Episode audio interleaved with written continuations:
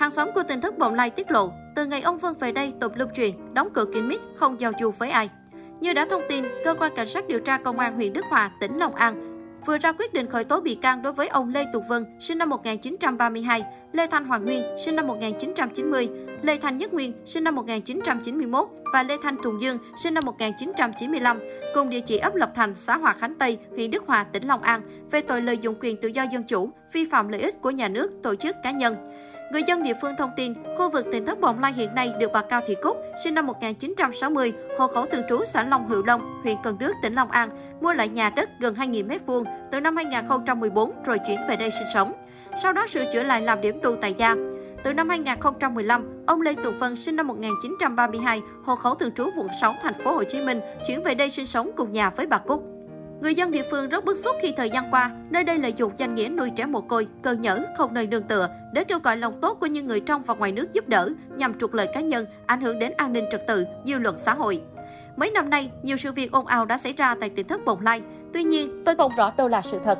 Gần đây qua thông tin công khai từ cơ quan chức năng trên báo chí, tôi đã hiểu rõ về nơi này hơn. Thông tin đó đã giúp cộng đồng trong và ngoài nước nhìn nhận, hiểu rõ đúng bản chất vụ việc.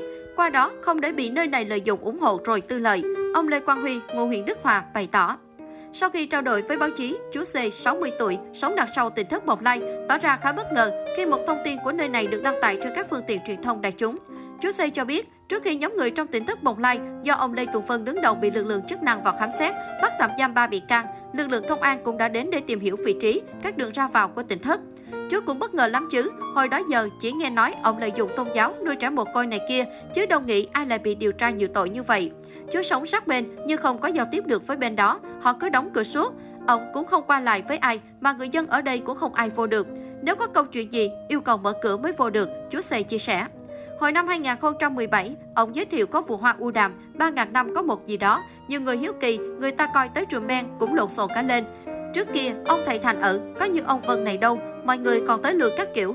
Từ ngày ông Vân về đây, kế tùng lưu chuyện, Người trong đó ra khỏi cửa là đóng cửa lại, kín mít hết, chú Sề chia sẻ.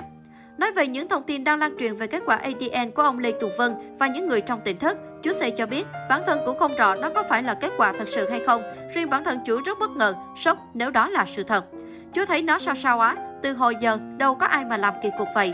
Cũng có một số trường hợp ngoài đời như vậy chứ không, nhưng mà đây là quá mức, không biết kết quả như vậy có thực sự đúng hay không chứ chú bất ngờ lắm. Chỉ tội cho mấy đứa con nít, chú Tiểu mà biết gì, ở đó nuôi tuổi nó, giáo dục tụi nó thôi, chú C bày tỏ. Là người hàng xóm chỉ cách vài trăm mét, nhưng bà L 46 tuổi cho biết, tỉnh thất Bồng Lai biệt lập với tất cả người dân tại đây, họ tự xây hàng rào, không hề muốn tiếp xúc với ai và khá bí ẩn. Sinh sống gần tỉnh thất Bồng Lai từ nhiều năm nay, bà Tê TQ, 72 tuổi hàng xóm cho biết, từ ngày ông Phân về đây cũng bao nhiêu lùm xùm. Các nhà này mới xây chắc chừng một tháng, ở đây không có ai giao tiếp hết, chỉ có đóng cửa, rồi đâu có cho vô.